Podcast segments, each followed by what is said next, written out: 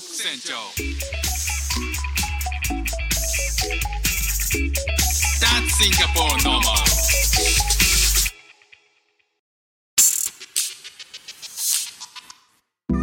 どうもフック船長です。シンガポールで3歳と4歳の息子の子育てをしている主婦です。このチャンネルは英語学習のことだったり、海外生活で面白いと感じた日本との文化や価値観の違い、そこから改めて感じた日本のすごいところなんかをお話ししております。えー今日はですね、あの一時帰国からまシンガポールに帰ってきた時に、あ、これやっぱ日本ってすごいなと思ったのが、えー和菓子なんですよね。で今日はちょっと和菓子の話をしたいと思います。まあ、普段からねすごく和菓子がおがないとどう落ち着かないとかっていうタイプではないんですけど、まあ、どっちかって言えば洋菓子よりは和菓子の方が好きですかね。で特にあの、まあ、あんことかが入ってるものっていうよりはおかき系が好きですね。で、まあ、実際日本に帰った時に、えーコンビニで買ったお菓子類の中にはその片焼き醤油せんべい。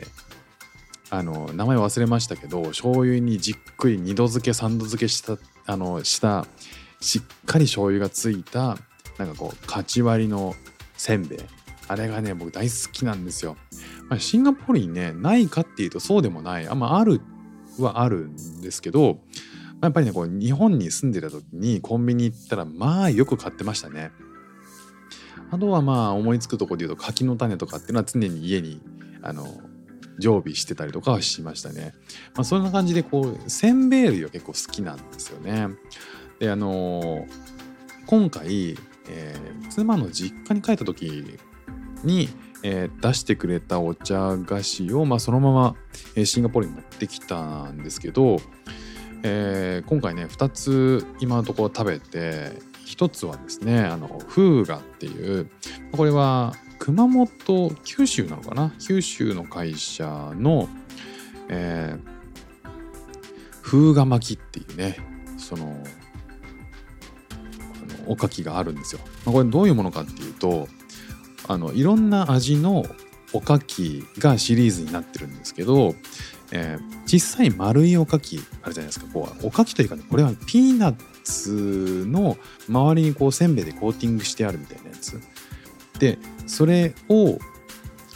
それが普通に入ってるんじゃなくてそれが縦に並んでその縦のに並んだものを海苔で巻いてあるんですよ。でこうパッと見は、えー海苔長い海苔で巻かれたあのスティック状のせんべいなんですけどこれねあの、まあ、初めて食べたんですけどねこれ食べると中に全部あの細かいおかきが縦に並んでるわけなんで一つずつねおかきを食べられるんですよ。まあちょっとね難しい説明なんで 概要欄にリンク貼っておくんですけどまあこれがね、ま、びっくりしましたよね。その一見ただのスティックスティックのりだとちょっと違うね。スティックのりはあ貼るやつだからね違うんだけど、えーそののちょっとねあのかじると一粒二粒ぐらいが入ってくるんですよね。でそれをその海苔もねまたパリッパリなんですよね。このどうやってこれ保存してんのっていうぐらいもうパリッパリなんですよ。まやっぱり海苔がしなってしてたらちょっとねあのテンション下がりますからね。それがねもうきっちり綺麗なパリッパリの海苔でそのおかきが楽しめるんですよ。でいろんな味が展開されていていやこのねそのただただその一個ずつ一粒ずつを食べればいいだけなのにそれを縦に並べて、えーその海苔巻きみたいにしてお届けするっていうこの発想。いやこれはね日本人にしかできないなというこの繊細な作業とかね繊細な発想。すごいなって思いますね。改めて。あとなんかもう一個は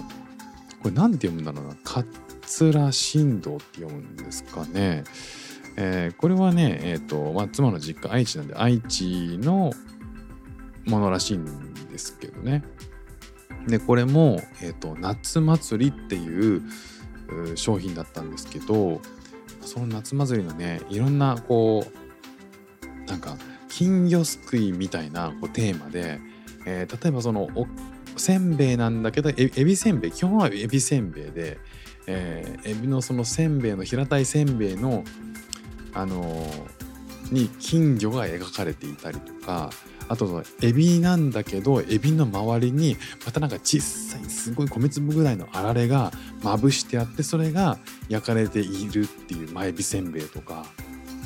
半端ないですよね細工がせんべい一つで。であとはなんかその平たいおせんべいなんだけど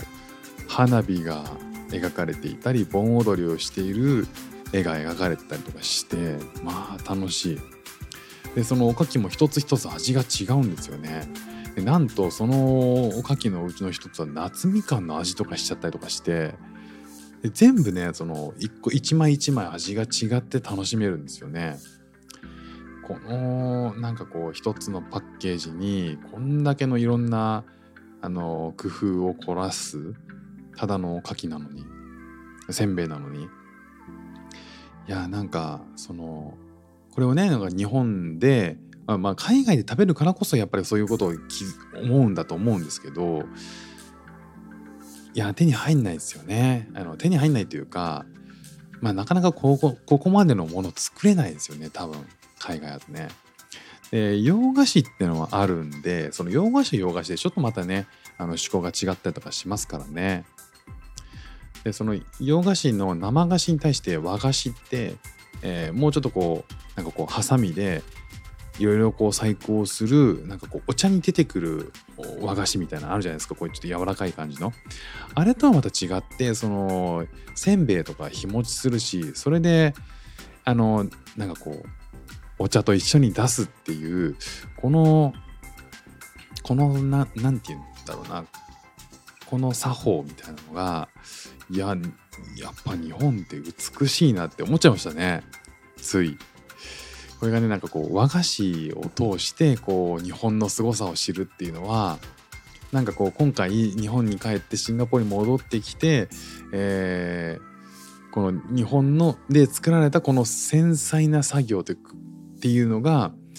まあ、改めてこう海外じゃないよなっていうふうに思ったんですよね。だから今度日本に帰ったらもっとなんかいろんなタイプの和菓子食べてみたいなっていうふうに思ったし、うん、そういう機会を自分で作るならもういっそのことお茶を勉強しようかななんて、いうふうに思っちゃったりもしましたね。ということで今日も聴いていただきましてありがとうございました。フック船長でした。じゃあまたね。